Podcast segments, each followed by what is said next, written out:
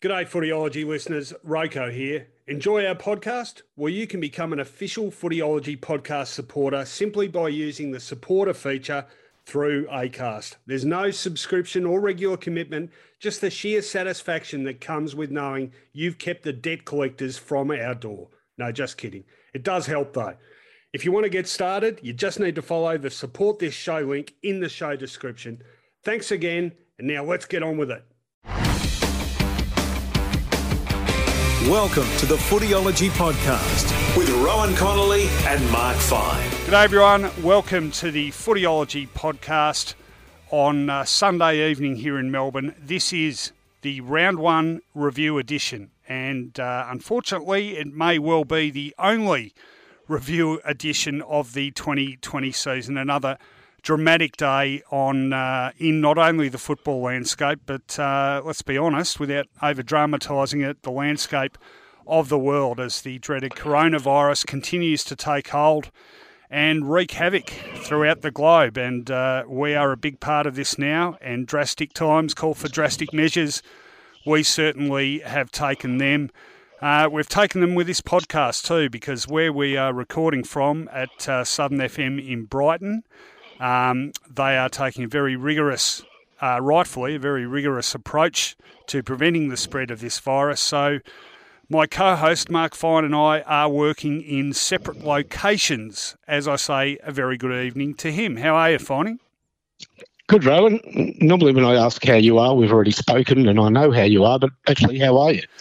I'm okay. I'm a bit numb. I'm, I'm a bit. I really. I've got to be honest. I've had a lot of difficulty sort of getting my head around the scale of this thing. Um, I think I tweeted earlier. I think today's announcement has probably hastened for a lot of people their acceptance of how serious it is, uh, rightly or wrongly. I also um, I read a piece today written by a um, a doctor working in uh, I think in New York, uh, talking about what he's seen uh, in his treatment of um, patients in, in his hospital with this horrible horrible thing and.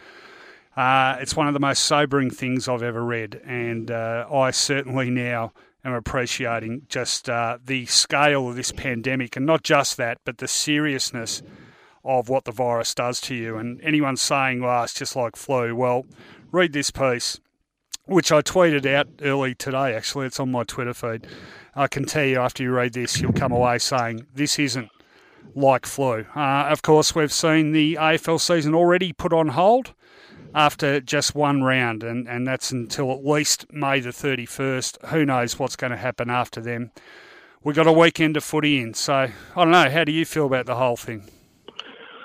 Oh, it's unprecedented, obviously, and yeah, we, I think, on a daily basis, are understanding exactly how serious it is and how important it is if we are to meet not timelines, but within what is reasonable expectation to get on top of this and reduce the daily increase in numbers of people who are infected, which really is the, the turning point, isn't it? If you can start to get a reduction in numbers, flatten the only, curve, flatten the curve, yeah, and that's only going to happen with everybody taking a fairly rigorous and a strict approach to self isolation, to safe distancing, and you know, if we all accept that by isolating and by safe distancing for two weeks, you could almost bring it to a halt well, we're practicing then, that, aren't we? We've got about 15 yeah, kilometres between us that's at the right. moment.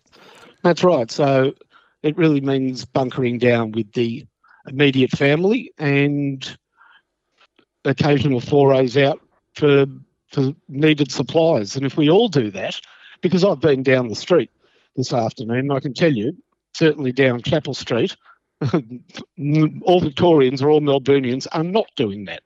But maybe the message will get through as people get back from their Sunday out and read maybe the papers or process information off TV and radio exactly how serious the issue is with Scott Morrison, Josh Frydenberg, and various health officials explaining what the next stage of you'd call it medical emergency is. Well, uh, I, I have to ask do Andrew's hamburgers count as essential supplies? They do for me. I'll tell you what.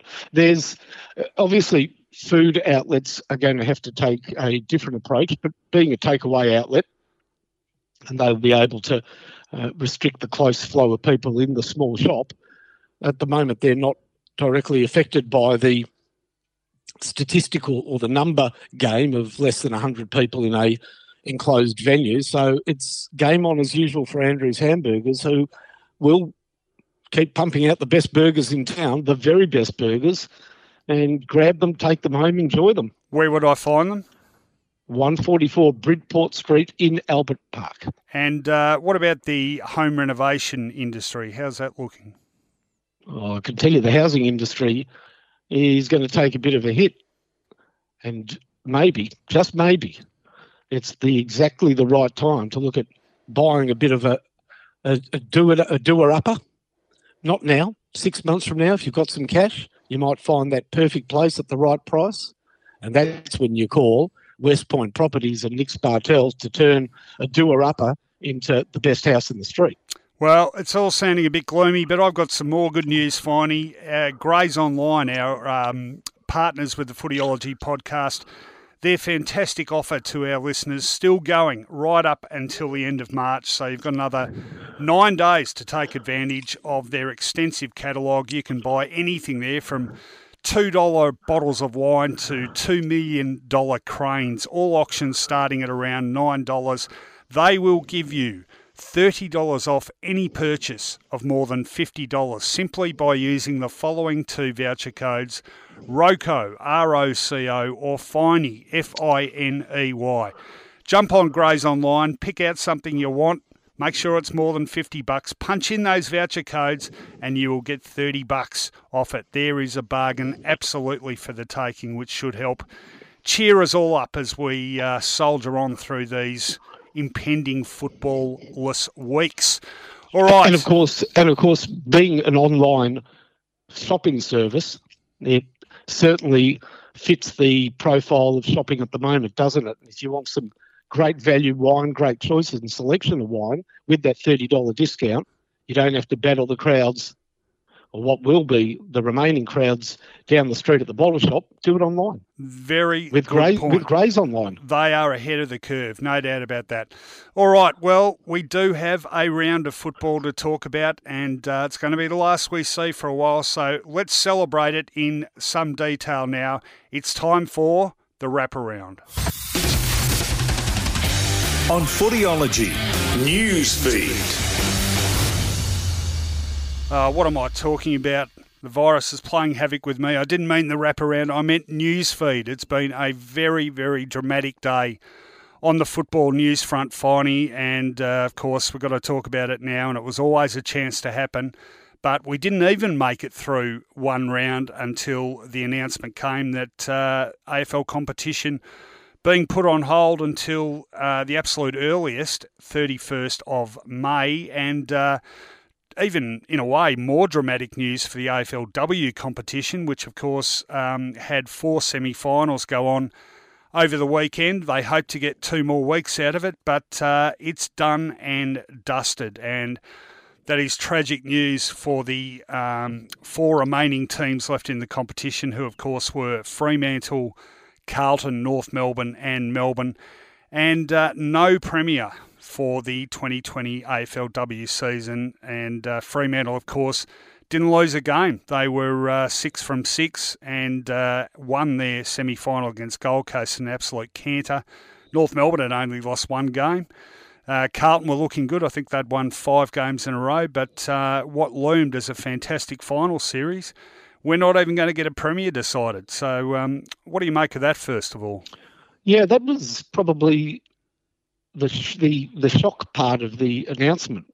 We were expecting after the announcement this morning, and we've had a sense over the last 24 to 48 hours with the states closing their borders that um, interstate travel was going to become uh, essential services only, and that would have discounted any football being played.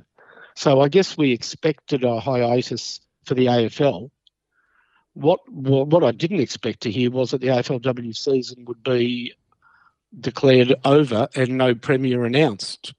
Oh, it's, it's, thought... it's hard not to think now that they made once we had the announcement of the shorter season on Wednesday, they should have cut their losses then and taken and the top. to get a grand final. Yep, taken the top team in either conference, which of course yep. would have been Fremantle and North Melbourne, and let them play off. I've got to be honest. I, look, I understand why they couldn't declare a premier, but I, I feel shocking for Fremantle. I mean, how often do you not lose a game and then you don't even get a premiership out of it?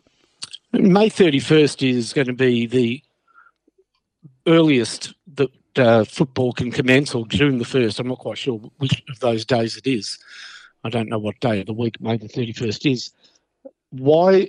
And I understand that the AFLW players now go back to their professional lives, their studies, and their state football commitments. But why couldn't they, if football does start in June or July, why can't they then regroup couple of weeks training and finish off the season. Well, that that was my initial reaction. I, I was told by someone it's got a lot to do with contractual arrangements. Their contracts obviously expire or due to expire um, within the next couple of weeks, and whether they would all have to be recontracted to finish it off, and whether that's logistically too difficult given the complications of their full time jobs, etc., etc. Um, I don't know why, failing that, whether you wouldn't have put it on hold until the scheduled start of the next season and uh, finish off one season and then start the next one.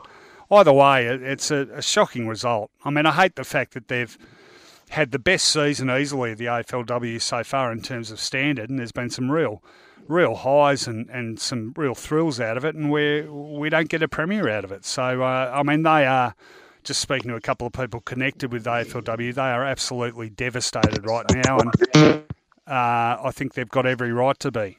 Do You're banging also, in and out a bit there. Yeah, well, hopefully, is that better? Uh, well, keep going, and I'll tell you. I think it, I think it will be. The other thing is, it's too late to do this now because the AFL have released the statement, and any and that's their final decision would it not have been possible when they released the statement to say that the AFL is on hiatus till May the 31st? AFLW season is over. It's the decision of the Commission that we take all of the performances of all of the teams, uh, put them in a single ladder, and declare Fremantle the premiers in 2020. Well, that would have been the gutsier decision, I think. Uh, like I said, I mean, we we, we are, are unaware of the full contractual and, and thus legal ramifications of a decision like that. So whether that came into play, I don't know. And and this is one thing I think that I've felt over the last few days that whatever decisions are made regarding the competition, you've got to really cut the administrators some slack on this front because um, I thought Gil McLachlan, for what it's worth, handled himself pretty well today. And but I mean, it's just absolutely not only unprecedented, but it's something that would have wouldn't have ever entered your consciousness.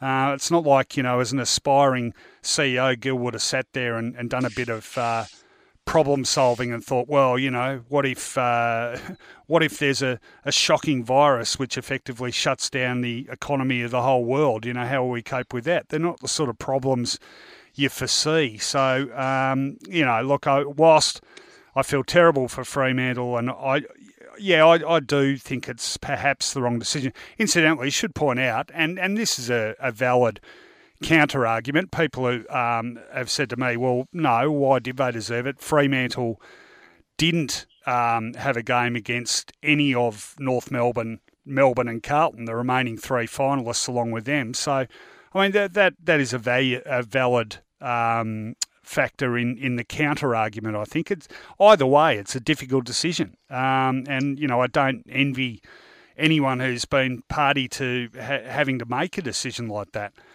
On the well, men's, just, yeah, go on. Yeah, just well, just on the um, Gil McLachlan and how the whole thing's been handled by the AFL. I'd have to say, first of all, I think it's been handled as well as possible, and I agreed with the decision to play football for the first round. When I say agreed with it, I understood it and, and, and sort of acknowledged that it was the uh, more difficult choice.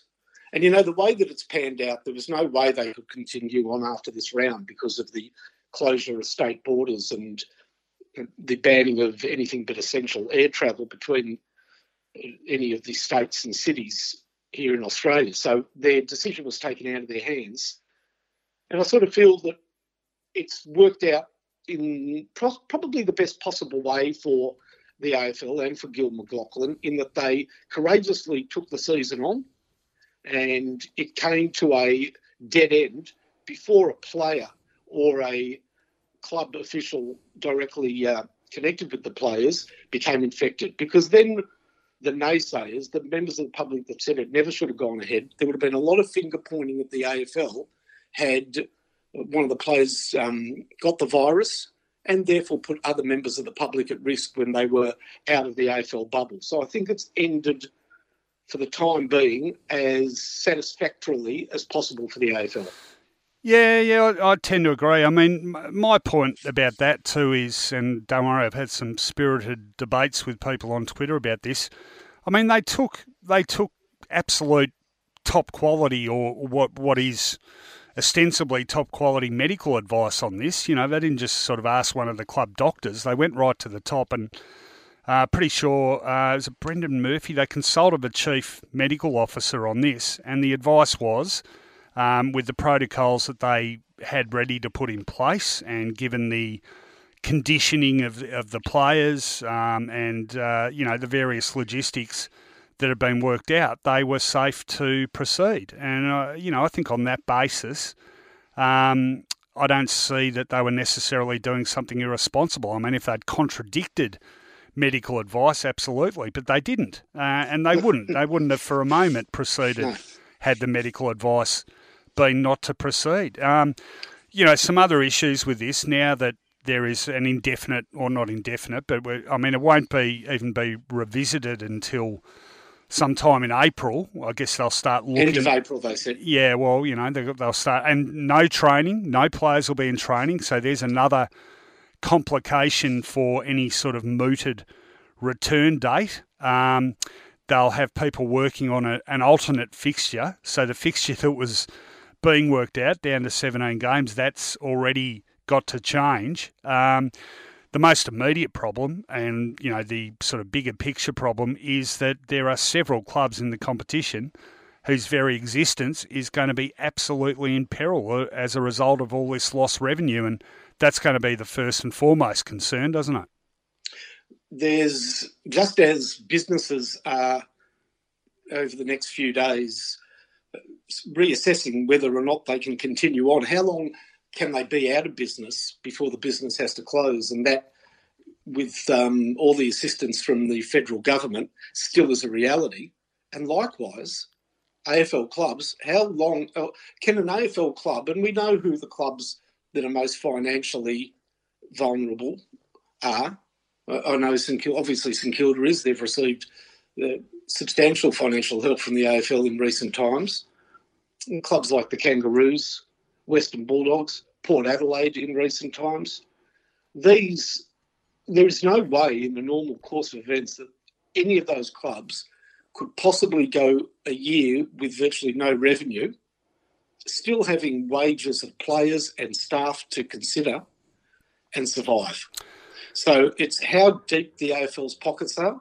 We might see the forced sale of Marvel Stadium. We yeah. might see a a desperate plea to state and federal governments to maintain the 18 team competition for you know the integrity of the competition and for the sake of many Australians to whom it is so important. Yeah, well, that'll be the source of some contention as as well, as you'd understand, because obviously, I mean, this is the thing we we won't know the full scale of of impact on the entire economy until we're you know months and months down the track. But we're talking can I, about. Can I ask you this? Can I ask you this? Could you imagine?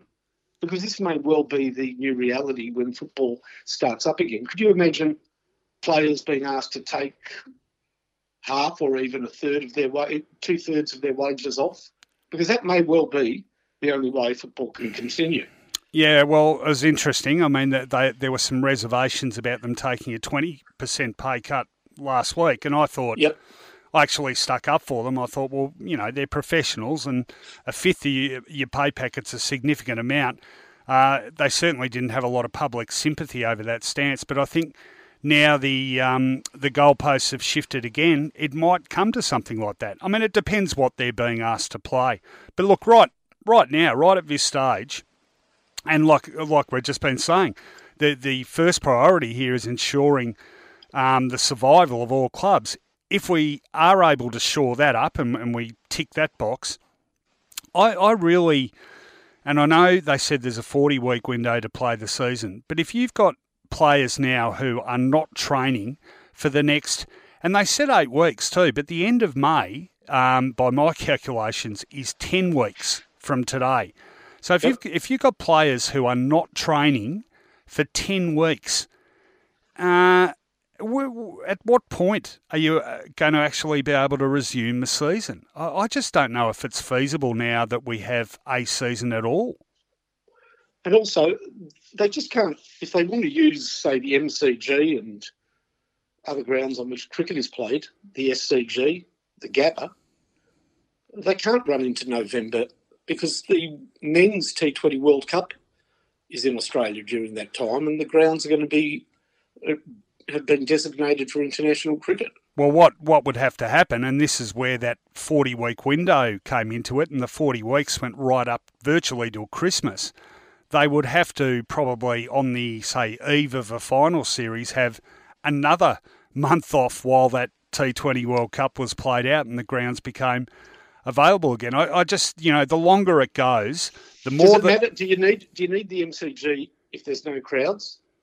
Uh, no, not necessarily. No, no, that's true. That's that's a and, good. And also, and also, do we? Is football going to? Will football again be played in empty stadiums? Because have we come to the point now? If it's not safe enough to play in front of a crowd, we don't play at all. Uh, I I would think so. Yes.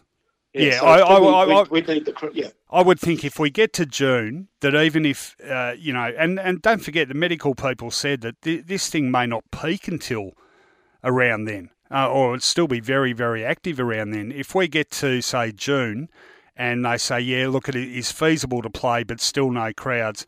Again, I don't know if it'd be worthwhile proceeding. I mean, I get, I guess you know you've got to work. How much do you lose? um, not playing at all compared to playing, but playing not in front of crowds. I mean, obviously, you lose a lot less because there's something going on, but is it worth the potential risk, the potential damage you do to the competition? I, I guess, you know, like it's, it's a bit stream of consciousness, this, but it's sort of beginning to dawn on me now that the ramifications of this aren't just going to end when the virus ends. You know, we're, we're going to be in the same oh, way. For, for yeah.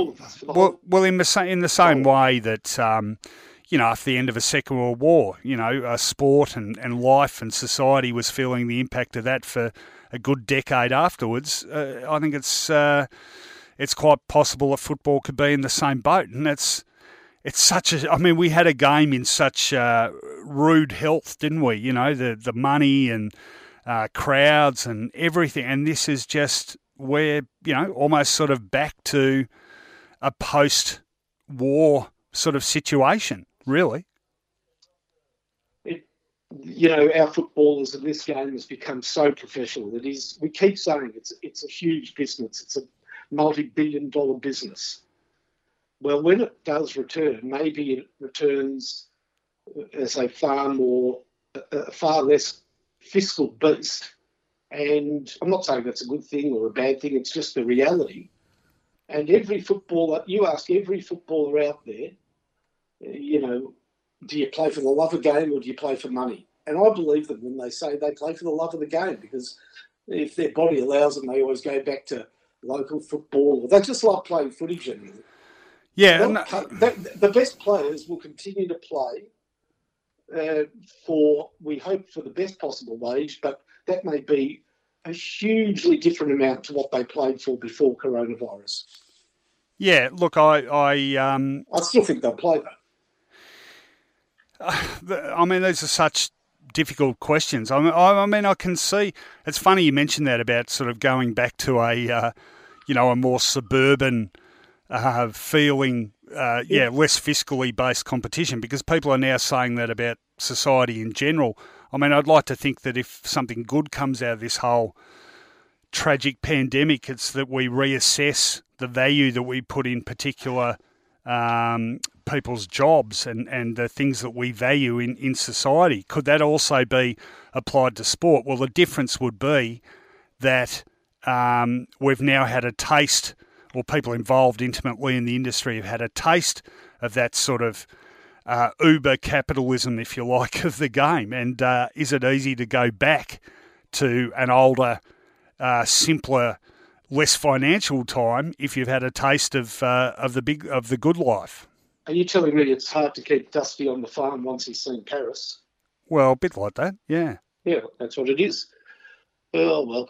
On a lighter note, uh, if we have to compress the season so drastically that the home and away season consists of the one round played and we go straight into finals, bad luck, Essendon. I think you just missed out on the eight. Well, at least we didn't get the wooden spoon, and uh, at least we did win our. Uh, we ended up with a winning record, didn't we? We had a hundred percent winning record, Absolutely. as opposed Absolutely. to your Saints, who. Let me tell you, we'll talk about that later on. Nothing, yet, yet nothing to be pleased about there. Yet again, managed to snatch defeat from the jaws of victory. All right, yeah. um, I, I, you know, I, I thought, I thought the home crowd really helped Very good. Uh, all right, that is news feed for this week. Uh, as I say, extraordinary circumstances, but we do actually have games to talk about. We're going to do that right now, and this time I'm going to get the uh, the promo right. Let's head into the wraparound. On Footyology, wraparound. Well, feels like a long time ago now, but round one of the 2020 season kicked off last Thursday evening at the MCG in front of a handful of support staff, coaches, and of course the 44 players on the field. Bizarre circumstances in which to start the new season. Of course, Richmond, the reigning premiers, already uh, having delayed their flag unfurling, as you would if you didn't have anyone to unfurl it in front of.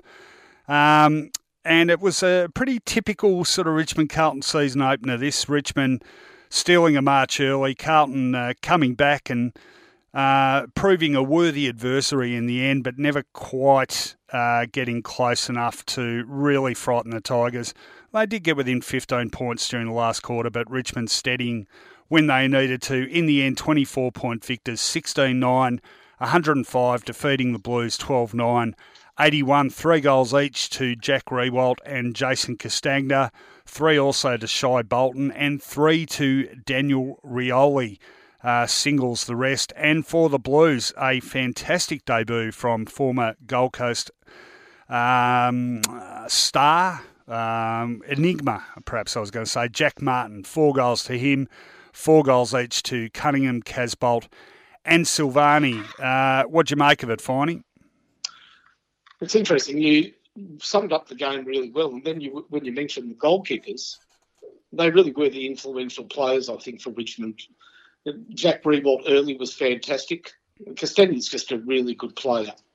Shai Bolton, and I know you're a fan, when you go through Richmond's best players, I guess you have to name a few before you get to Shai Bolton, but he is so skillful. He provides all the pressure that Richmond want, and it comes with uh, just on the other end sublime skills.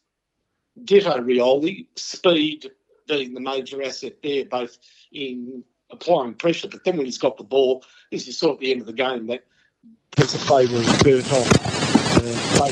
Uh, hang on. Got some shocking interference there. What was that? What happened there?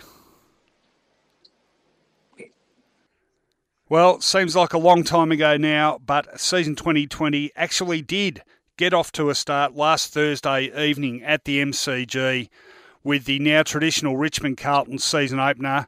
Uh, massive difference this time, of course, with uh, no one in the house, well, save for coaches, players, couple of hangers on.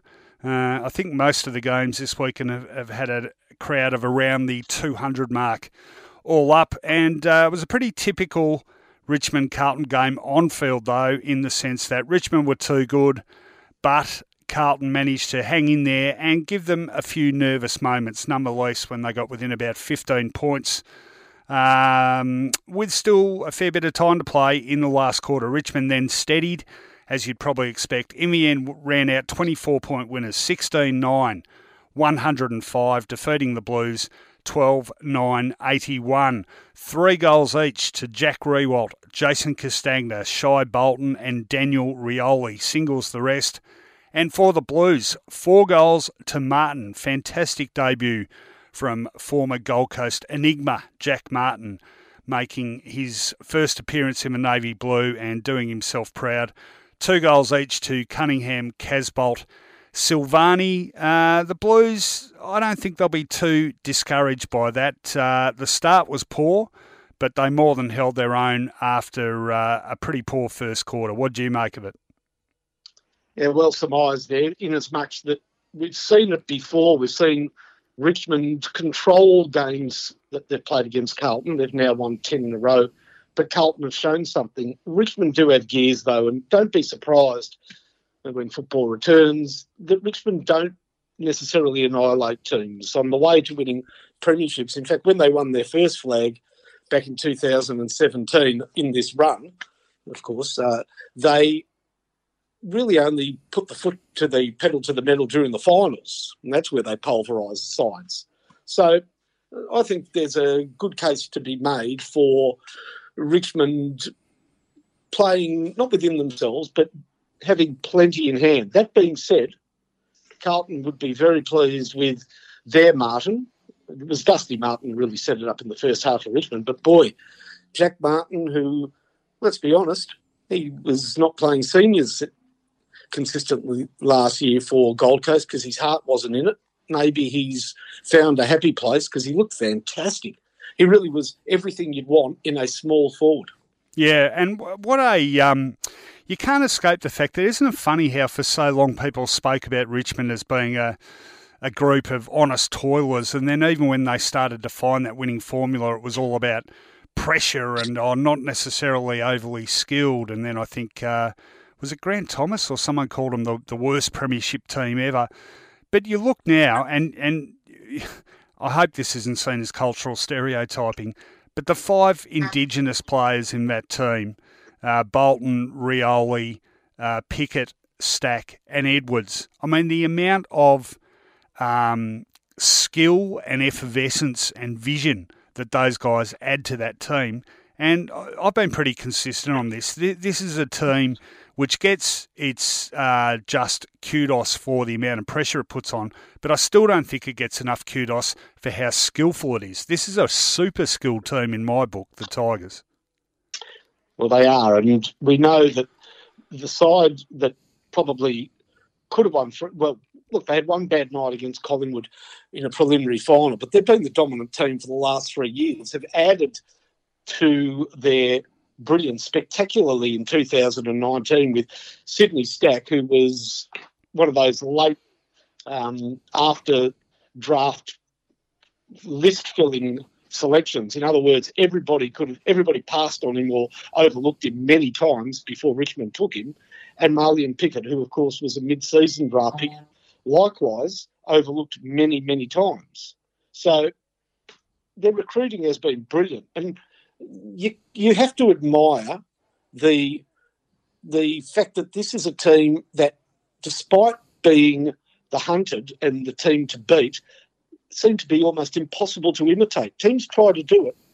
Yeah, you can apply pressure, but that is great at getting the ball. Is there a team that can apply pressure and then be so artistic and brilliant with it once they get it?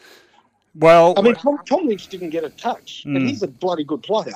Well, and they, and they, still win. Another key to it beyond the pressure, and we did mention this during uh, Footyology Final Siren on Thursday evening. Um, and I was going to say, make sure you tune in if you missed it, but uh, we'll be putting that one on hold too. Um, is the positioning, and that is just as important as the pressure. And Uh, did a very interesting interview with Kane Lambert in the off season when I, I was asking him about this at length because I'm, I'm really intrigued as to how they get it so precise. And it's they have had drummed into them, the Richmond players, uh, that it's about position, not possession. And uh, so they are incredibly disciplined in their ability to decide when to go for the ball or when to effectively run away from the ball and get into position to receive the next possession in a chain. And it works brilliantly for them. And so those passages of play where you'll see Richmond players just grab it and handball it forward, and you think, well, that could go anywhere. They know where it's going, or they, they know it's going to a teammate. And I think that's a lot harder to replicate and uh, takes a lot of work and a lot of drilling and uh, the Tigers have done it brilliantly. And it's a it's a coaching triumph as much as anything, I think, and not just talking about Damien Hardwick, but the other guys who were part of that coaching panel, uh, two of whom I'm glad to say are now at uh, the club I support, finally. So uh, it will be interesting if ever we play again.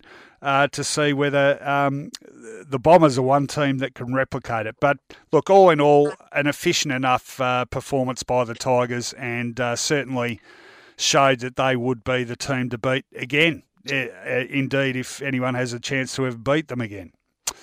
Damien Hardwick did, when asked a question in the post match presser, and he actually acknowledged it as a good ask. And there is one question that I guess he's got a couple of months to ponder over, and that is whether or not they are right to go with two ruckmen, whether they need Soldo and Nankervis. And he actually said that Kreuzer going off tipped the balance of uh, tipped the balance of mobility in the favour of Carlton, and it was a for them a difficult became a difficult situation where they felt that he felt that they were a bit top heavy after Kreuzer took no further part in the game, and he said they're going to have to have a close look at whether or not they play two ruckmen or go with one and just a stand in as they used to do with Shaun Grigg. Yeah, well, it's going to be horses for courses, isn't it? And the, uh, the guy I was thinking, if they wanted to retain a bit of size, but perhaps have a bit more mobility, someone like Noah Balta might be able yeah, to. They, they, uh, don't they? Yeah, and he might be able to slip into that sort of more mobile, second tall, pinch hitting ruckman type role. Should, should mention Patrick Cripps. He he worked his way so powerfully into the game. He is a he's a monster he really he, he builds momentum and just gets more powerful as games go on. He's a monster. He's got such a, a gentle face, though, hasn't he? He's a friendly yeah. monster. Is that Milton? Yeah, was Milton the friendly monster? Well, there was uh, just a tincture of tenderness, but they put in too much. I wouldn't say there's too much tenderness in Patrick, but he's still a nice kid. He's a lovely guy. All right, that was the first game of the season, and uh, let's now move on to the following evening, Friday night, just down the road at Marvel Stadium. Well, Friday evening, Western Bulldogs, Collingwood, and a lot of people would argue this was arguably uh, the most anticipated game of round one. A lot of hype about the Western Bulldogs. Collingwood, of course, having come close to a premiership two years ago and uh, close to at least a grand final appearance last year. But this was a no contest, and uh, as good as the Magpies were, and they were very good, the Bulldogs were incredibly disappointing. In the end, a uh, very, very comfortable 52 point win to the Pies, 13 8 86, defeating the Western Bulldogs 5 4 34 for the Victors. Three goals to Brody Mihocek, two to Cox, two to Daicos, and only singles for the Bulldogs. It was all set up with a five goal to one opening term. They uh, seized control of the midfield. And uh, Cox looking very dangerous, in particular up forward. Mihocek coming to the party later. Their medium sized forwards, Elliott, Hoskin Elliott, um, the Brown brothers uh, all look dangerous. De Goey, of course. And uh, Bulldogs were just never in the hunt, were they, Finey? No, this was, and this this will be the absolute cross to bear for teams that perform poorly in this unusual round of football, unusual no crowd and a standalone round. Who knows when we play again? Because, of course, the clubs don't reconvene now. They don't train. They don't go through the tapes And for a team like the Western Bulldogs, who headed into the season with a lot of expectation and rightfully a bit of pressure on themselves to perform well, they knew that they were a team that people were looking at to challenge for the top four and greater honours. They now have to live, every player and the coaching staff have to live with a very bad loss for 10 weeks. And, and that's, that's going to take some mental toughness, isn't it, to regroup and sort of understand that it's only a single week of football that went bad because they're going to have to stew over it without the uh, sort of psychology of the team and the group saying, "All right, that's it. We've it's Tuesday. We've reviewed. Let's move on." There's none of that happening, and it'll be an interesting dynamic for, especially the Bulldogs, but all the losing teams, uh, to handle the disappointment of a loss for the next well, 10 weeks at a bare minimum.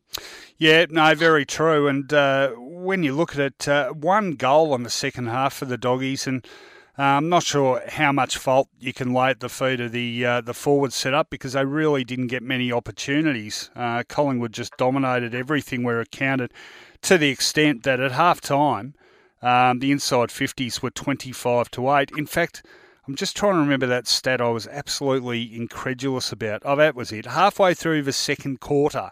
So at the 10 and a half minute mark, when Brody Mihocek kicked his first of the evening, Collingwood led by seven goals, but more starkly than the scoreboard, the inside 50 count at that stage was 22 to 2. How does any yeah. decent side have two forward entries in or even with shortened quarters, at least 30, 35 to 40 minutes of football. Yeah, well, that tells a tale, and it tells a tale of Collingwood structurally at their very best.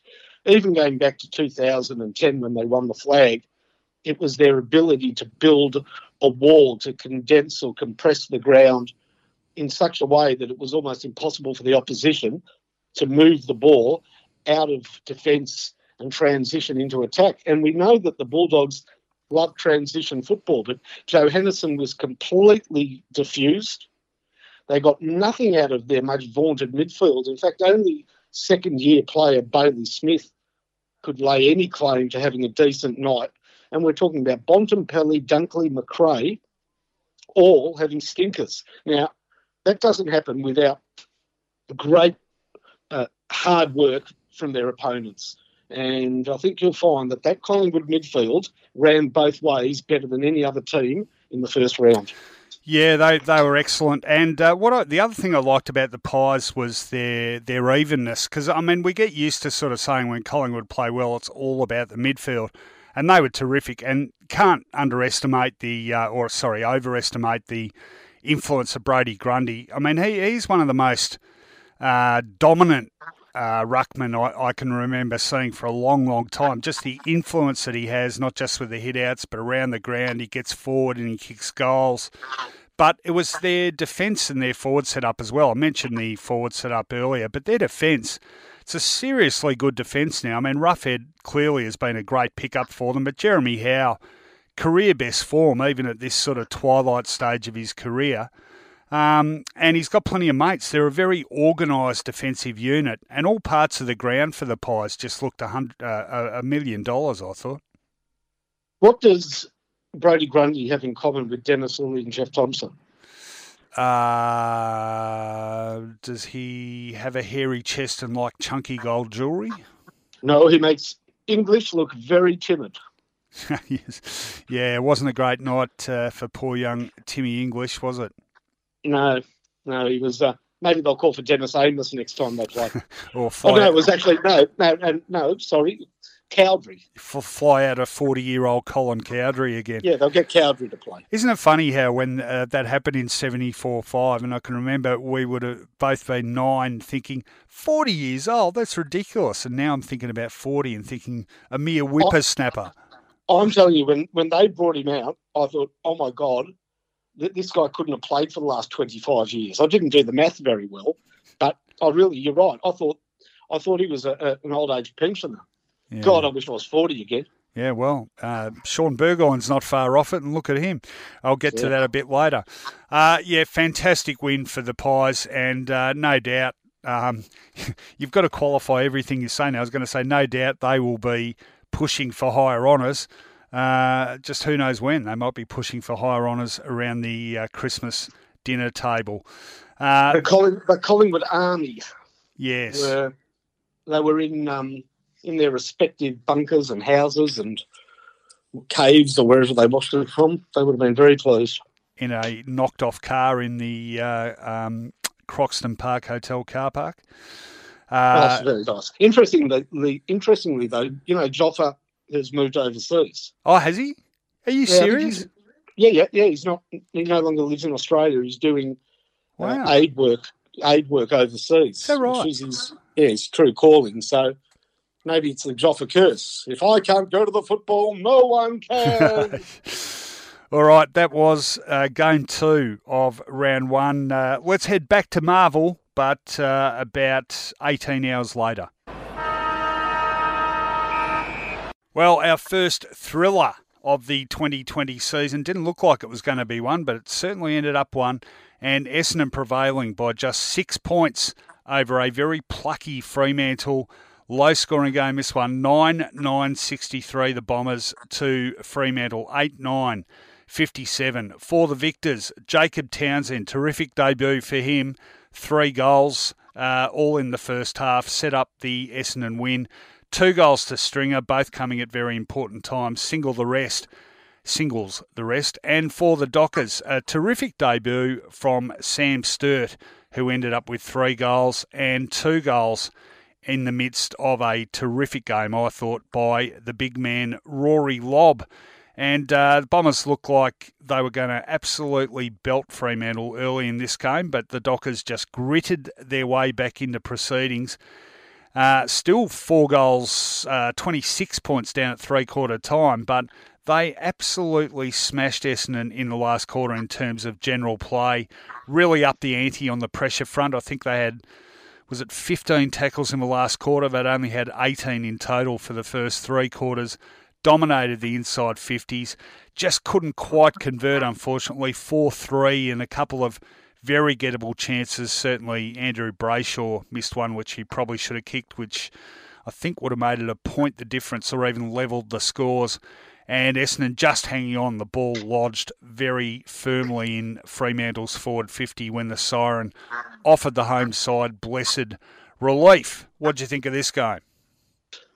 Well, first of all, Essendon looked, as you said, at halftime in control of game because they had Townsend as a powerful small to mid-sized forward. I, I, think they just could have used one more tall forward while they were on top, which beggars begs the question why Mitch Brown's playing for Melbourne, not for Essendon, because they were getting plenty of ball usage. Bellchambers was competing he wasn't just breaking even against Darcy. At that point, he was well on top. And in the first half, Lobb was out of the game because he was predominantly in the Fremantle forward line getting cold. The Essendon midfield were going really good guns. Dylan Shiel, clearly the leading possession winner for the weekend, was just winning everything at the coalface. He was getting plenty of assistance uh, outside with a number of, you know, Essendon have got some good players, mid to small size players that are damaging players. Tipungwuti, Don Tipungwuti mightn't have had the stats, but gee, a couple of his timely tackles and knock ons were brilliant. And it really was all Essendon, as Fremantle looked very nervous with ball in hand. But yeah, you yeah. Know what, you know what they did do? Yep. They they addressed the deficiencies at halftime, apply more pressure, make more contests, and free their three classiest players, Lobb, Fyfe, and Walters, started to influence the game. And I guess the worry for Essendon was it was very clear if Fremantle were going to win, who was going to win it for them, but they seemed un- incapable of turning that tap off. Yeah, uh, Darcy, Darcy Tucker was the other particularly good player for the Dockers too. But you're right. Yep. I mean, that last quarter, Walters, Fyfe, and Lobb all absolutely dominant. Well, the move of Lobb into the ruck was critical, wasn't it? And uh, it was inspired for a couple of reasons. One, that they were getting well and truly beaten in the ruck, but also that they would have been pretty confident that Tom Bellchambers was going to run out of gas. And um, I must admit, I was very surprised that he was picked for the game ahead of Andrew Phillips. And whilst you would have watched the first half and thought, well, Bellchambers has justified the selection, uh, he was absolutely cooked by the end of it, and it almost um, proved very, very costly in terms of the match points. Um, uh, pretty well, yeah. Sorry, Ro. No, no, I was just going to say pretty. Um, what's the word I'm looking for? I've already used the word gritty. I, I thought it was a pretty impressive showing from Freo. You know, new coach. They're playing a new brand of footy. Some very young players in that side got jumped early, and yet they really clawed their way back into it. You know, in terms of effort, I don't think Longmuir could have asked for a lot, a lot more. In fact, I, I saw his press conference, and he was basically saying, you know, it's about as good as you can get without winning a game. You know, they will take a lot from that. Look, Essendon, uh, I mean, it's not. It's I wouldn't call it a terrible win when you think about the amount of Essendon players who had interrupted or delayed starts to pre-season. Um, yeah. The oh, it, was, it wasn't bad at all, mate. I mean, gee, didn't Snelling do well? Well, that... I, yeah, I was I was about to wrap him up. They they had three guys who who I thought, whilst their games weren't necessarily reflected in stats, were critical. Now, one of them was Townsend. I think Townsend only had nine disposals for the game, but he, I think four tackles. Um, that forward fifty pressure was was crucial. Stringer's class now, particularly early when he was attending most of the centre bounces, uh, he won several centre bounces, kicked a, a beautiful goal on the run from a centre bounce when he managed to give Nat Fyfe the slip, and then a critical goal at the end to give him a bit of breathing space after the Dockers got back within seven points. But the other one was Snelling. I think in terms of numbers, Essendon now has a deeper midfield contingent than it's had for a long, long time. And people still aren't that familiar with some of them. You know, Kyle Langford, uh, he wasn't great to start with, but worked his way into it. That hasn't been a, a noted feature of his game that he can sort of keep plugging away and come back into a game. Darcy Parish, I'm convinced, is set for, if they were to play a season, would have a good season. Andy McGrath, now he is a guy that's looks obviously like he's going to go to another level as a permanent midfielder. But Snelling is really adding to the mix, and he, he did that even in his limited appearances after being picked up mid midway through last year, and I thought he was really impressive again. So, you know, they've got a few different midfield options now. The issue for the Bombers right at the moment is back and forward, and I've got to say, um, we need to mention Michael Hurley. Um, captaining the side he had a lot of pressure on him, I guess, but uh, he didn't have a good day, Hurls, and uh, almost sort of uh, rubbed salt into the wound by giving away a pretty stupid 50 at the end and conceding that last goal to Sturt, which, uh, again, could have proved pretty costly. Yeah, look, I mean, Michael Hurley, I've got a feeling that however long the hiatus is between now when the next game of football is going to be one or two weeks longer for Michael Hurley out of petulance. Mm. And embarrassingly, after that goal, he then got outbodied by a kid in his first game. He's better than that. Hurley just didn't fall his way. And uh, luckily for the captain, that wasn't something that he'll have to stew over for the next 10 weeks, really being responsible for a loss. The team won, and he's professional enough to bounce back from that. I think that Essendon, with youngsters like, look, that backline had Zerk Thatcher, the pretty inexperienced Guelfi in it. Um, there were a lot of positives for Essendon. For Fremantle, again, some positives, but both teams are going to be searching for how to kick goals. Essendon, if they're not if they're not running, they're, they're certainly not kicking them. I think through um, traditional means of mark kick mark goal. And Freo certainly aren't doing that because the only guy that marks the ball up the forward line for them at the moment is Taberner. And, and he kicks like a mule with a broken leg. Uh, yeah, he did, certainly did on Saturday. We're going to move on very quickly. Who do you think was the one person in the football world who thought that the Hurley incident not only shouldn't have been a report, but shouldn't have even been a free kick? Derby. Yeah. surprise, surprise. But, but, you know, again, even in the commentary with Gary Lyon commentating, he conceded that it was crude, and it's just funny how football ex-footballers are so loath to put current players in for what they deserve. He said it's crude. I'd like to see them take action on that, but I don't think he should get anything. Yeah, yeah. Um, some would say they operate a bit like our courts. Uh, all right, that is enough on Marvel Stadium Saturday afternoon. Time now to talk. Are, about... you suggesting that?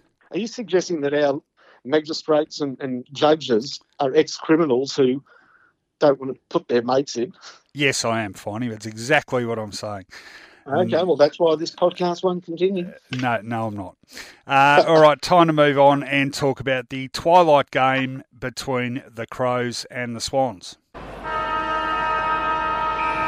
Well, really interesting game this one at Adelaide Oval, uh, stuck in that time slot that often gets lost in the wash a bit, and between two sides uh, of whom, uh, let's be honest, not a lot being expected this year. Uh, Adelaide certainly in a transitional phase, and you could argue the Swans probably a similar deal.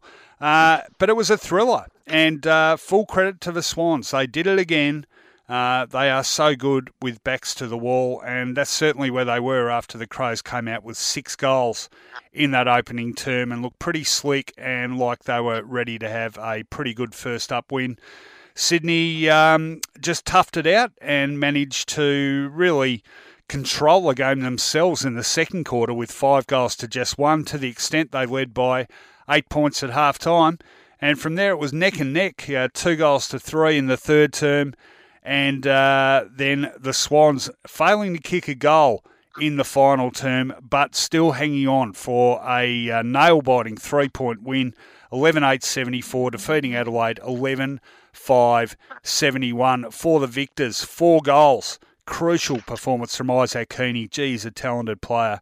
Will Hayward, two goals for the Crows. Two to Walker, who also missed a chance to win the game. Difficult shot. Was uh, on the 50, but uh, usually uh, distance that Tex copes with copes copes with okay, and he coped with it okay this time. He just the accuracy was slightly off. It just faded a little bit. Didn't miss by a lot.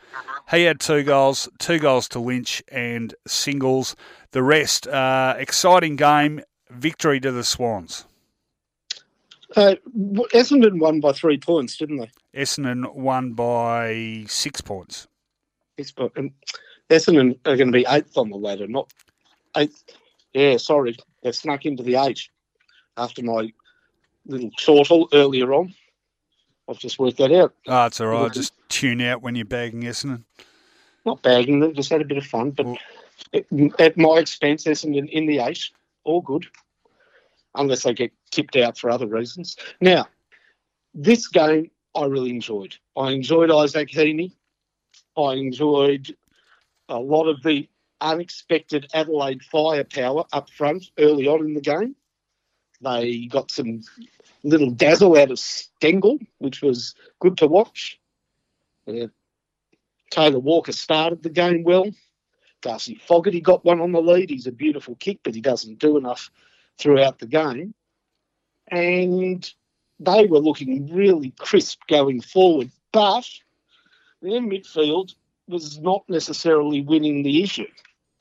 And up the other end, Sydney's forwards were waiting for opportunities. G. Papley's a good little player, but the P in the pod, as you said, was Isaac Heaney, who is as good. In, you know, when they say great mark his size, he was a great mark his size. I don't exactly know what that means. What's what's a bad size for marking? well, it's harder when you it's harder when you're short. Yeah, but he's got a beautiful. Well, you know, I mean, I what he's about the same height as Jeremy Howe. He's considered the best aerialist in the game. No matter what, he is so good in the air, and he seems to have just a little bit extra reach that baffles his opponents. Yeah, he, he's uh, deceptively tall, or has he got long arms? Yeah, I think he might be Bob Skilton like. He might be, you know, long armed. I was thinking Stephen Copping. Yeah, yeah, Copping had the long arms, didn't he? He did. Yeah, he used to he used to be able to do his shoelaces up during the national anthem. Can I just say very quickly on Isaac Heaney, if they ever do a remake of uh, Puberty Blues and he's oh, cast yeah, yeah, in a leading role, I will be very pissed off. Yeah, yeah, yeah. Look, he's from Newcastle. That's still a fashionable do. Well, we've made fun of him, but he's a ripping footballer, and they have to balance the temptation of rolling him through the midfield where he can get plenty of ball with his obvious uh, danger and goal kicking ability up forward. It's a balance they get right most of the time. Longmire uses him well. Will Hayward uh, was good to see him back Mm. because la- last year was not the continuation of the previous, and he was actually very hard at the ball. Now, to Adelaide's credit, they kept they kept whacking away. They they whack away with a midfield that gets, you know what, probably more more um, valuable as the game continues because there are tends to be. I mean, I know these shorter quarters compromise it a bit, but they've got good coal-faced players. The Crouchers, Sloane, they're not. We know this. They don't have great outside run, they continue to grind forward, win ball. Reilly O'Brien's a good ruckman. He's more than a ruckman. He's also a bit of a target up front. And this was a game that I think they would have stolen had they won it, Rohan. I, I Mm. felt that Sydney were the better team, Yeah. No, I But- agree.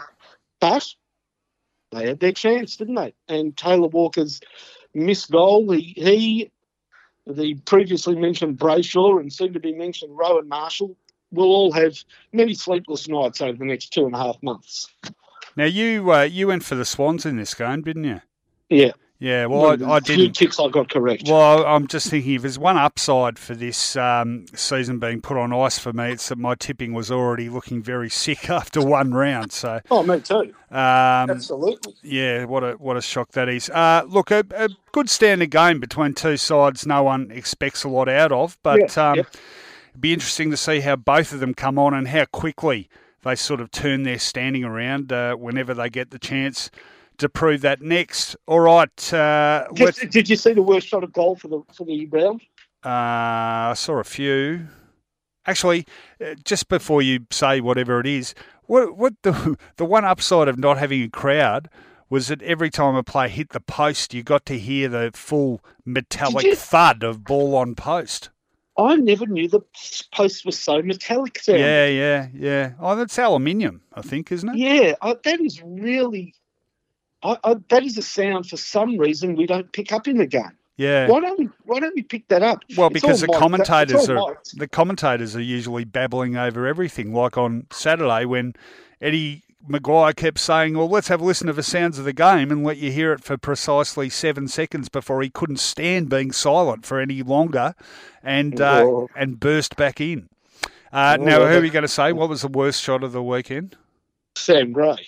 Oh, yeah, I did see that. Yeah, the He dribbler. was twenty. He, he was twenty-five metres out. Yeah, yeah. It was, uh, don't know what happened there. Uh, the, ball, the ball fell. For those who didn't see it, it wasn't inaccuracy that cost him. He was twenty-five metres out, and the ball landed seven metres short.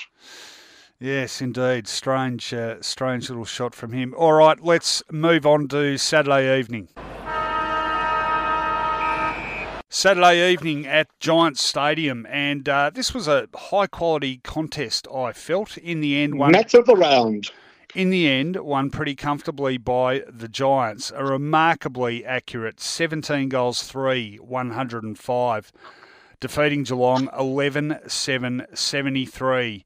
They shared the goals around, but uh, foremost among the goal kickers for GWS, four goals to Harry Perryman, four goals to Toby Greene, and two Greens now, this one with an E on the end, three to Jeremy Cameron, two to Caniglio, or Canelio, sorry, the new skipper, and two to Daniel Lloyd for the Cats.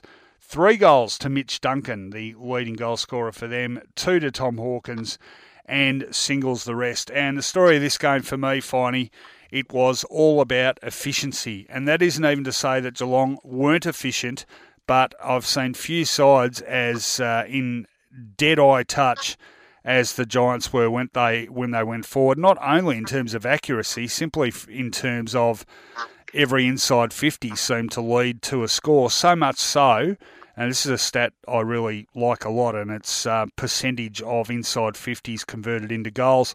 Just to give you a measuring stick, last year. Uh, Geelong was second in that stat. 25.4% of their inside 50s ended in goals. GWS were third, 25% for them. Last night, GWS, that equivalent figure, 43.6 100%, just 39 inside 50s, which produced 17 goals. They took 17 marks inside 50, which is a phenomenally high amount. And uh, they just look terrific. And the, probably the scariest facet of this for op- uh, opposition sides is that the uh, three pronged, um, uh, the trio of key forwards, Cameron, uh, Jeremy Finlayson, and Harry Himmelberg, didn't really have huge games. It was uh, it was the small forwards, i.e., uh, Greene. It was midfielders, i.e., Perryman, uh, doing the damage, and uh, they were red hot. Couple that with a uh, really good midfield performance, even without Tim Taranto, and then throw in a dominant backline. Nick Haynes, superb down there for the Giants. And uh, I, have got to say, I felt like Geelong didn't actually play that badly, but they were just outgunned by a better team. Really, really impressive stuff from GWS. Yeah, well, well analysed. Look, first it was Lloyd. He was he came out of the boxes shanghaied out, didn't he? Yep. A couple of early goals that were fantastic, and then a hand in the third. Perryman gets involved in a piece of play that the Cats would not like to see over again. Uh, two Geelong players seemingly about to kill the ball near the goal line, and he was able to bustle his way through and put a foot through it and get a goal, hmm. not one that Chris Scott would have liked. From that point on, you know, Geelong get footing in the game, and they're pretty good. Hawkins, he's he's still a good target up front. They a benefit from Darcy Fort being in the ruck because he's chopping out nicely with Sam Jacobs. Ablett's going okay. There was a brilliant goal by a surprisingly quiet Paddy Dangerfield, but he did kick a beautiful goal in that first quarter, didn't on, he? On his left. Oh, what a beautiful goal that was. And Mitch Duncan, who's had a very interrupted pre season, he's a consummate professional, isn't he? You don't get do not let him get the ball within 40 to 50 metres of goal. And unfortunately for Geelong, though, a lot of their hard work off the half back line, which they really worked hard to, to clear their lines. Although Harry Taylor played actually well. I, you know, he's been hanging on by the, his fingernails for a while now, but he was controlling things in the air. They were getting some good run. He said out, Narkle was putting his head over the ball and doing some things. And unfortunately, if you don't deliver the ball well into your forward line, I don't really care who you're playing, you're going to get a lot of rebound action and not a lot of satisfaction. And unfortunately, Geelong's effort didn't come with that last classy kick into the forward line. And as you said, you've got guys like Haynes. Zac Williams comes back next week. Mm. Now, well, when next week he's who knows? Yeah. But but next game, I should say. Uh, and he's he's hugely important in that rebound football because they quickly get the ball through transition into the hands of Kelly or Coniglio or a, good user, and they're off to the races. And well, Perryman was fantastic. I thought Cameron, uh, not hugely influential, but a couple of great grabs, and isn't he a beautiful kick of the ball as well? Mm. You, you've just got a team there and you know I'm very bullish about them. You've got a team there whose lesser lights are not as less as people might think. No, you're right. Lloyd, yeah, no, you're right. Lloyd, I think, Langdon. Yeah, we talked about their lesser lights, but giving them more of a blue collar feel probably two years ago. But their lesser lights now aren't blue collar, are they? They are seriously good players, mm. and we're, we're and, getting and it, an idea of the depth they've got. How about the body on Tom Green? Is you know what? He's going to be an influential player very, very quickly. Yeah, look, super, super impressive win by them. Also, um, just on your comments about the kicking, uh, Cameron and Finlayson, two of the best kicking key forwards I think I've seen. Their capacity to kick around corners effortlessly on the left foot, um, yeah. highly, highly skilled with uh, with um, foot on ball. Both those blokes. Uh, great win for GWS, and uh, yep, whenever we resume, they are going to be a force to be reckoned with. Here, here. And uh, let's move on now to the Gold Coast. Well, a bit of deja vu going on in this game, and uh, not in a good way. Uh, Gold Coast smashed at home by Port Adelaide. The power 10 16 76. Uh, what is that? Oh, gee, my maths is terrible. 47 point victors over the Suns. Just 4 5 29. Just one goal in the whole second half for the Suns and they actually kicked the first goal of the game th- uh, too through Ben King. Uh, one way traffic after that, and uh, you could really see the Suns players' head drop in that second half. For the power, two goals to Todd Marshall. He's an impressive player, I reckon, when he gets on the park. Two to Mitch Georgiades, not quite the nine that his old man kicked on debut back in 1989 for Footscray, but impressive nonetheless. He looks like a, a very likely senior regular. Two goals to Daniel Motlop and singles the rest for the Suns, singles only. Only four of them, of course. And they would be bitterly disappointed with this performance, uh, given how impressive they looked in their two Marsh Series games, finally. Yeah, this was. I'll get I'll get a bit literary on your ass here, as they say. Um, do you know the novel, The Tale of Two Cities? Oh, I do. Uh, one C. Dickens wrote that, didn't he? Did he not? I don't, I don't, don't know. I think he Don't did. think so. I think it was Did he? Dickens. Yeah, Tale of Two Cities. I'm pretty sure it's Charles Dickens. Anyway, it, does it not does it not start? It was the best of times. It was the worst of times. well, I haven't read it, but I have heard that quote. Yeah, I, I think it. Anyhow, on Saturday night it was the best of games because I really thought Geelong uh, and GWS was a high standard game and the best, you know, the best showcase of football for the round. And then there was this one. Now, Port Adelaide threw a strong midfield. Rockliff, plenty of the ball. You know, Boak's a good player. Powell-Pepper's got a good body on him, the kid. And they just really put uh, Gold Coast out of the game very, very early. And there, a fair bit of disappointment for Gold Coast in the way that they were unable to get a handle on this game.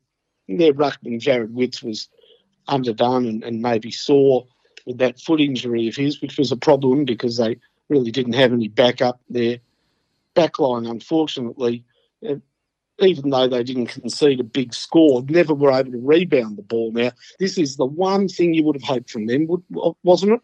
That you get some rebound with Brandon Ellis. Um, you know, they, they they were not able to run the ball out of their back line. So credit to the Port Adelaide forward line for making sure that in transition Gold Coast never really happened. Unfortunately for the Gold Coast, this is a bad start on the back of two terrible seasons where they started okay. Now, unfortunately, look, maybe they're the one team that would like this long break because they're a side that, unfortunately, in the last two seasons, bad football from them was the was irreversible. They for two years, they their seasons have simply deteriorated the further they've gone. So they need a break because they start the season terribly, and who knows where they go from here. Yeah, well, you'd say now actually that they might benefit from a bit of a break. Were Yeah, anyone correct. were anyone actually training? But uh, no one is, so um, they're just going to be marking time like everyone else in the competition, unfortunately. But uh, no doubt, bitterly disappointing start to a year which uh, everyone pretty much had their fingers crossed would be a better one for the Suns. Okay, that is uh, football up on the Gold Coast on Saturday evening. Let's turn our attention to Sunday. Back at Marvel Stadium for a third time on the opening weekend of the 2020 season, and another thriller on our hands, the second one at Marvel, and uh, not a great result for you, Finey, but a terrific result for the Kangaroos, who uh, I won't say came from the clouds, but uh, came from a pretty ordinary looking position indeed. In fact, 28 points down at halftime, having only kicked two goals, became surging back into this contest with four goals to nothing in the third quarter. And another two to just a single for the Saints. Just one goal in the second half for St Kilda. And in the end, the Roos getting over the line, 8 8 56 by two points to an inaccurate St Kilda 7 12 54.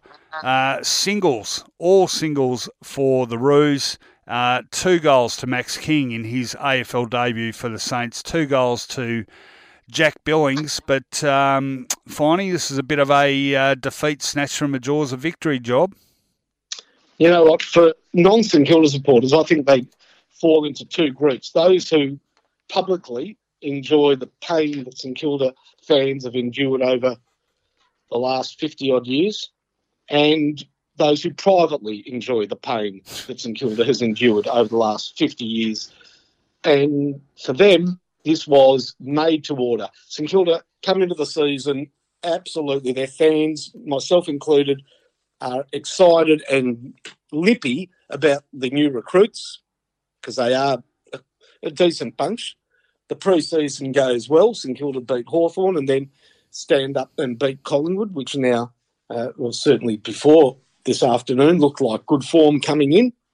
At half time, St Kilda are 29 points up, and really only good fortune spares North from being further behind. The third quarter starts, it's more of the same. The ball is camped in St Kilda's forward line for six or seven minutes, and really you get a sense the next goal is the game because it's not a long, you know, we're already halfway through the quarter. St Kilda fritter opportunity after opportunity, but and they lose Gresham to concussion, but they also, um, at the same time, see a very serious incident in the first half. Luckily, only concussion to new kangaroo Josh Walker. He's off. Ziebell does a medial ligament, a medial in, in his knee. Very important player. He's off. And Paul Ahern limps off with a hamstring injury. So all of a sudden, North are down to one man on the bench and they've got to make a comeback and they don't really have anything to hang their hat on except, you know what? They've got some good footballers that weren't playing well who pulled their finger out and started absolutely generating. Higgins, Goldstein, and at the top of the tree, Ben Cunnington, who absolutely gloved everything he put his paw on. You know, tough midfield balls that were scrambling and pinballing around. All of a sudden, Cunnington was sticky hands, handballing to best opportunity, and they get run. They get run from Atley. They get run from plenty of players. Most impressive, Taylor Curtis. Is that his name? Curtis Taylor. I That's it. Know no, it's Curtis Taylor. Yeah, one of those. Don't do a, like, don't do a Mitch Lewis on him. Yeah, he's like a Mitch Lewis. Curtis Taylor, very impressive. Like Simpkin, he dances around a few players, and North get a sense, and they do this without the crowd, which is more credit to them because their bench, you know, Rhyce comes down onto the bench, and all of a sudden, injured players and, and officials, and they really make a noise. And for some reason, even though the attendance is officially 0,000, 0, and 0, they're riding the crest of a wave that St Kilda were completely incapable of turning around. I told you now, last week. I told you last week you hear more crowd noise at Marvel. Yeah, well, you did, and it was all north. And I'll tell you this: that St Kilda, uh, they went to water, no question about it. Supposedly good players were shirking. You know that that space closed around them very quickly you know a team's in trouble when a player gets a ball under pressure, as St Kilda were in the second half, and they are willing to go backwards, sideways, or to the feet of a teammate just to abrogate responsibility. I don't want it. It's too hot. You take it. And there was a lot of that going on. And in the end, North, because they don't have a lot of firepower, uh, they lost the lead. They got the lead. They lost it to it. Max King's two goals were from free kicks going for marks. You know, okay, take him when you can get him. He didn't have a big influence on the game. I'll tell you one thing about that last shot of goal from Max King. You know, he got he got scragged 15 metres out of the goal square, and for some reason the umpire put him on the goal on the goal square. Mm. They gave him 15 metres extra. Not bad. Yeah. But Rowan Marshall, there, there's a footy god, you know because he did not mark that ball. And with a minute or two minutes to go, he was paid a mark 35 metres out. He missed it. Yeah, he But he didn't mark it. So fair enough, fair play. And it was, by the way, Ben Cunnington's very well taken mark at the top of the goal square. Again, very poor defending by St Kilda that saw them home, but well played Ben, ben Cunnington. Well done, North. And I tell you, if any team, I said the Bulldogs had a lot to think about over the next 10 weeks. Yeah, there's a few heads need deflating at St Kilda and they've got 10 weeks to deflate. Yes, uh, a very uh, fulsome summary on your part and very gracious given you support the losing team. Well done, Kangaroos. All right, uh, well, a little bit later in Sunday afternoon and down the road at a similarly vacant, uh, but this time uh, not even so noisy sounding MCG. Uh, that didn't come out right, but I think you know what I mean. we saw Hawthorn taking on Brisbane. Let's have a chat about that one.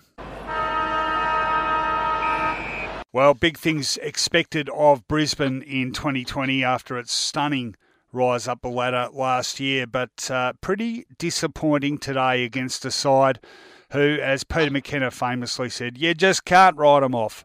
Hawthorn uh, finished last season with a full head of steam. Look like they were set to begin this season with one who'll know now, unfortunately. But uh, in the one hit out, that we're going to see from anyone. They were pretty impressive, the Hawks, and ended up 28 point victors over the Lions 14 6 90, defeating Brisbane 9 8. 62, three players each with three goals. Shaun Burgoyne, the ageless Shaun Burgoyne, three goals to Luke Breust, and three to a very impressive Chad Wingard. For Brisbane, three goals to Eric Hipwood, who battled on pretty well for the Lions, I thought. Two goals each to McStay and Cameron. But after a pretty evening opening, uh, evening, even opening term finey, uh, Hawks really got on top in the second quarter and just seemed to extend their lead a little bit term by term. Um, a couple of cheapies late for Brisbane. It was a, a, pretty comfortable win in the end, and they were pretty impressive. I'll tell you the one thing I was thinking coming away from this game, having watched the Hawks, they do they can sort of sneak up on you. There several times already we've thought they were on the uh, decline and have managed to prove us wrong. But uh, I'm looking at him these days and thinking, well, you've got a Brownlow medalist in Tom Mitchell back in the lineup, and he was as prolific as ever, certainly in their best few players. You've got a guy called Worpel who had to step up in Mitchell's absence and did, and he is now a key part of that engine room. You've got a bloke in Jaeger O'Meara who was one of the uh, elite juniors and draftees in the competition, but had so such a bad run with injuries, people sort of forgot how good he was. And uh, to an extent, you could argue the same about Chad Wingard after a bit of a quiet year with Port Adelaide. Uh, and if you looked at that roll call of names, say, three years ago, you'd be going, wow, this is absolutely bursting with quality. And I think uh, throw a, good key forward in Jonathan Patton into that mix as well. Uh, certainly a bit of a foreign legion feel about the Hawks, but they've done that successfully in the recent past and look like 2020 could actually be another version of that. I thought they were very, very impressive. You know, I'm glad you went through that list. And what I'm going to say here is not a criticism of you, Rohan, whose work I have admired, both working with you and from afar when I didn't know you, when I thought you were a rather nasty Essendon man, but a very good print journalist. And I reckon they've got one of the most underrated players in the competition. In? He is he's so good in the midfield, working hard on his man. Oh, I know but also, say, yeah. But also providing plenty of drive and plenty of quick decision, good hands. Very rarely, you know, we talk about Mitchell back, Worpel, the, the year without Mitchell, O'Meara, and I make this mistake as well. Do I ever mention Liam Shiels? Mm. No. Mm. You know why? He's very good. He's he's uh, he's boring looking. Yeah, maybe. maybe. you know what I mean? Like he looks he's, boring. He's not Bailey Smith. Um, no, no, he's not. He's not. Maybe he should grow a mullet. But no, no, spot on, spot on. He has been a top line midfielder for a long time now. I thought he was great. You know, and you spoke about a foreign legion. Well, Jon Ceglar, his future at Collingwood had was absolutely um, cut off at the pass by Brodie Grundy. He had to go elsewhere, and Collingwood rightly you know, let him choose where he wanted to go and didn't stand in his way. A very good player, Jon Ceglar. Mm. Good mobile ruckman. From Brisbane's perspective, that MCG, with all its room, with all its it has to offer should have been a happy hunting ground for them, but it wasn't. Maybe it isn't. And that's a disappointment. Cameron ended up hobbling around. And obviously, has quite a long period to get that right. But without his constant influence in that forward line, especially given that Hipwood performed well, you've got to ask where the rest of the forward line was. Oh, McStay, you've got to, you know, a, a goal here or there, but they seem to be pretty lame going forward if the ball wasn't in the hands of Hippy Hippy Hipwood. Well, also a bit of a taste, I think, of what they can expect. They can just expect life, well, should it resume, uh, to be tougher um, because everyone knows what they're capable of. Everyone will have done uh, a power of homework on them. Uh, they won't be taken lightly by anyone, and, and this is the life of a um, a sudden and big improver the next season. Ask Melbourne about this. The next season is inevitably a lot more difficult. Yeah, it is more difficult, and there are certain players that need to absorb that and come through better the other side. Remember, you know, young people won't remember this. Remember when we used to have TVs with antennas on them? I do. The rabbits' ears, or yeah, the or the curly ones. I had we had one of the straight ones that was curly. No, yeah, they they're odd. They were odd, especially if you went away on a holiday, like to, up, you know, we used to go to Phillip Island or to um, uh, Warburton, and you'd be watching TV or the footy. You get the reception perfect, and then it'd just go fuzzy, and somebody'd have to go and muck around with the antenna on the TV. Mm. Got it, gone. Got it, gone. That's Cam Rayner. I watch him. Perfect. Oh no, what's he doing? perfect, terrible. Gee, he's he's a, a, a clear picture and a fuzzy picture, and it just fades from one to the other right throughout a game, doesn't it? It does, and you know what that makes me think. I mean, the uh, analogies with Dustin Martin have been flowing thick and fast for him. The moment people spotted him as a junior, but I wonder if you know his early career path might be not uh, not dissimilar to that of Dusty Martin. He was a little bit in and out and enigmatic himself in his early years with Richmond. Um, yeah, Look, no. Those, when I say perfect, I mean there are times you just there are times in a game where you think, "Oh boy, he is hitting a bit," and then there are other times you think, "Well, are you fit?" You, I've got to say that it's not about him not getting the ball. It's about sometimes he's seemingly lackadaisical. lackadaisical. Yep. That's been misused throughout football commentary, hasn't it? Approach on, on attacking the opponent or or helping out his teammate. It seems like he's.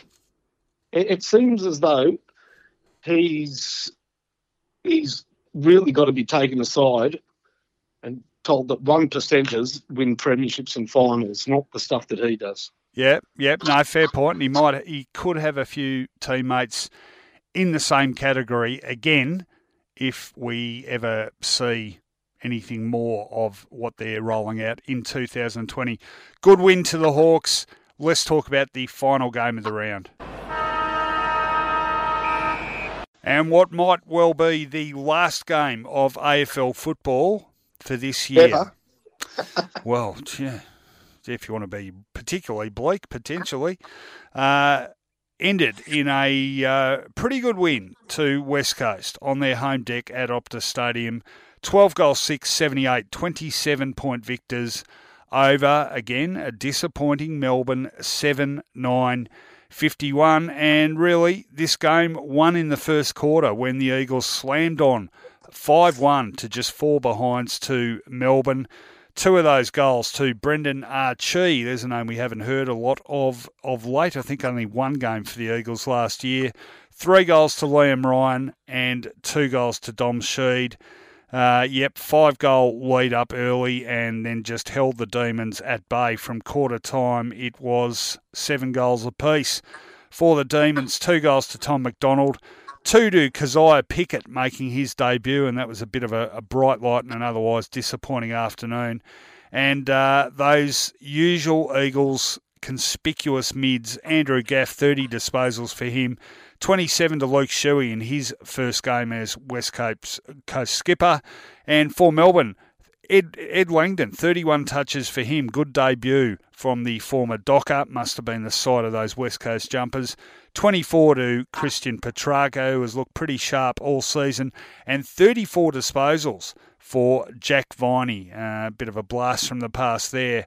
And I would say, hopefully, about to get a better run at it. But uh, nope, like everyone else, he's sitting it out for the next well, it's not really two months, it's two and a half months. It's far too long, whatever it is. Uh, very good win to the Eagles. Very disappointing the Demons, Finey, who I'm prepared to say now, embarrassedly, I tipped to win this game. Yeah, you shouldn't be embarrassed in terms of the possession winning and, and clearances and work around the ball, but not dissimilar to Geelong GWS and good teams this is a hallmark of good teams. I mean, Richmond kicked five straight before uh, you knew it. Collingwood was slamming them on pretty accurately at the start of their game. We know GWS were not missing, and neither were West Coast. In that first quarter, that scoreboard told a tale of efficiency going forward, nervousness defending, but not general play. General play was okay. There was a problem, though, that every stoppage was being monstered by Naitanui. Now, he pulverised Max Gawn. Couldn't lay a mitt on it, Max. What's he going to do to lesser ruckman? Because Max Gawn's generally considered number two behind Brodie Grundy mm. at the very worst. So, boy, Naitanui, with a full pre-season, we forget how, how devastating a footballer he is when right, because he hasn't been right for a long time. West Coast and will be hoping football comes back as soon as possible after the May 31st deadline or, or possible re engagement date because he's right to go. The forward line was lively. As I said, uh, some nervousness in the back line, a couple of intercepted handballs resulted in goals. Archie's, he hasn't played much. He's been around for six or seven years, I reckon. Doesn't play much, look good early. I Ryan, think actually nine years, I heard, for Archie. Well, nine years. Yeah, I think so. That's a long time. The sniffles, long... the sniffles been around for a, a few less. Yeah. I, I, who's that, Callum? Yeah.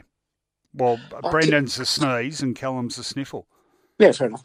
Uh, uh, Kelly, pretty good for him too. I tell you who else was yeah, impressive, yeah. Finey, um, in the goalie kick, certainly. Petruccelle. He's very quick. Yeah, yeah. The we might not the, get to do that gag again. Oh, we will. we, we will have it will have its day. Rohan, this is the one game I really feel had there been a crowd, Melbourne would have lost by sixty plus points. You know that West Coast crowd up and running, pretty electric first quarter. Naitanui on top of his game, umpires ready to be bent over a barrel. But after quarter time, the game was pretty even. Melbourne never looked like winning, but I just feel that the parochial, insane, hundred to one dominated home crowd of the West Coast Eagles, which would have been a sellout, would have driven them to being more ruthless. Yeah, well, I, I don't reckon there'd be many games you look back on of anyone going to Perth playing the Eagles, giving up a five goal start and then coming back and winning. Uh, one just came to mind actually, but they're pretty few and far between, I reckon. So, uh, yeah, look, I, I, thought Melbourne, given their pre-season, to give a much better account of themselves than that, and I thought the no crowd factor would certainly work for them. Um, didn't really make a difference in the end. Uh, well done, West Coast. But we can say that May and Lever controlled their men.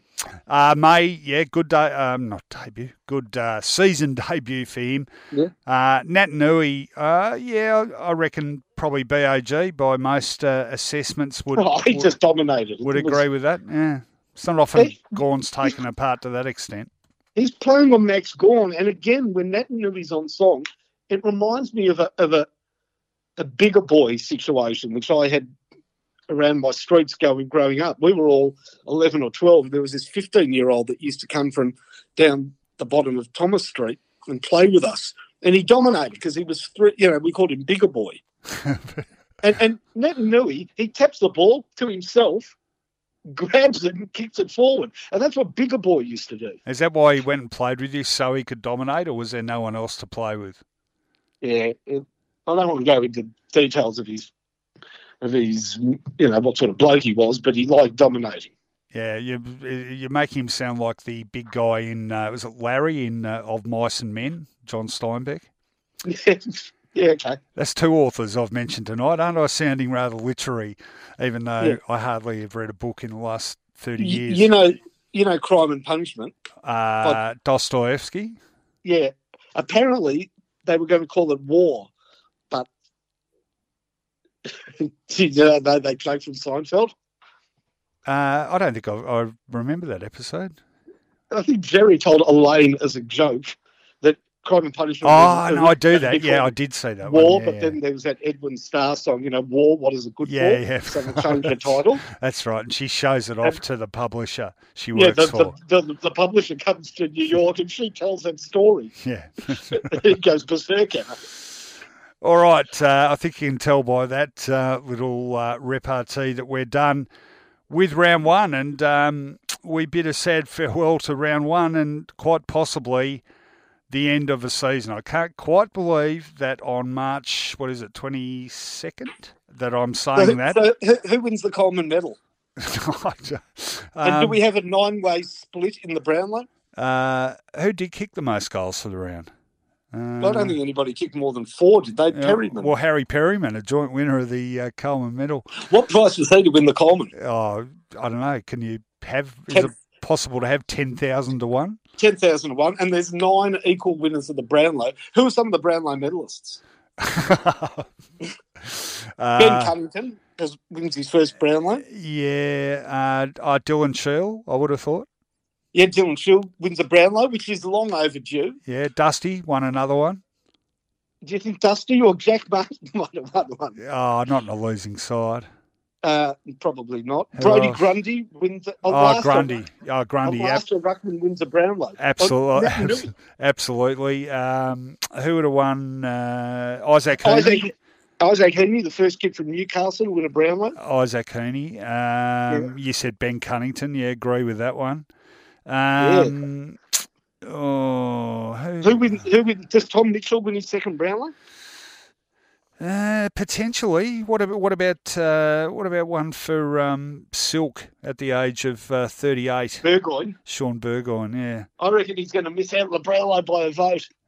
to to um, Mitchell or Chad Wingard. So you know what the problem's going to be What? on Brownlow night? yeah, By then, you won't allowed won't be allowed to have gatherings over ten people. Bet so like the the old nine days. winners, the nine winners are just going to have to go there by themselves. Oh, at least they get to go there. I mean, they don't post it out to you like they did. To, you know, there's uh, stories about the old Brownlow winners getting their Brownlows Yeah, well, Fred- posted out to them. Well, you know the Fred Goldsmith story. Uh, tell it very quickly. Well, he was a fireman working at Spotswood Fire Station, and he was on the night the Brownlow was on, Yeah, and he got a, a call from the secretary of the VFL. yeah. Who's this? Who's, who's this? Uh, Fred. Fred. Yes. I'll just read through for you. You've won the Brownlow medal. And uh, Fred then rang up his wife and told her, and she said, "Oh, we'll have a couple of people over for a drink when you finish work." So he went up to his the fire chief and he said, "Look, I've just won the Brownlow medal. It's a quiet night. Can I knock off? Uh, there'll be a few people at my place for a bit of a celebratory drink." And he goes, "You knock off when you finish work, mate." Apparently, he got there and the party was over. they drunk, they drunk poor Mrs. Goldsmith out of beer, and that was it. that that and you know what? that is a good And story. Fred, and Freddie's a great bloke. He used to be the barman at the Bush Inn in Prahran, Yeah. and he always, like Kevin Murray, always kept his Brownlow on him. And I became quite friendly with with uh, old Freddie, and I have worn his Brownlow medal. Is that right? Well, I've worn a Brownlow medal also, Mark. Who's? Uh, I wore Adam Cooney's Brownlow medal. Oh, that's nice. Uh, didn't get to wear the Cheezel with which he proposed to his wife, Haley. Um, Did, but did, did Adam do to you what Fred did to me? no. He said, You can try it on, but I've got to keep a hold of you. Oh, Grab okay. me around, grab around the elbow. No, this this one was actually unaccompanied. I think I wore it in the press box on Grand Final Day 2008.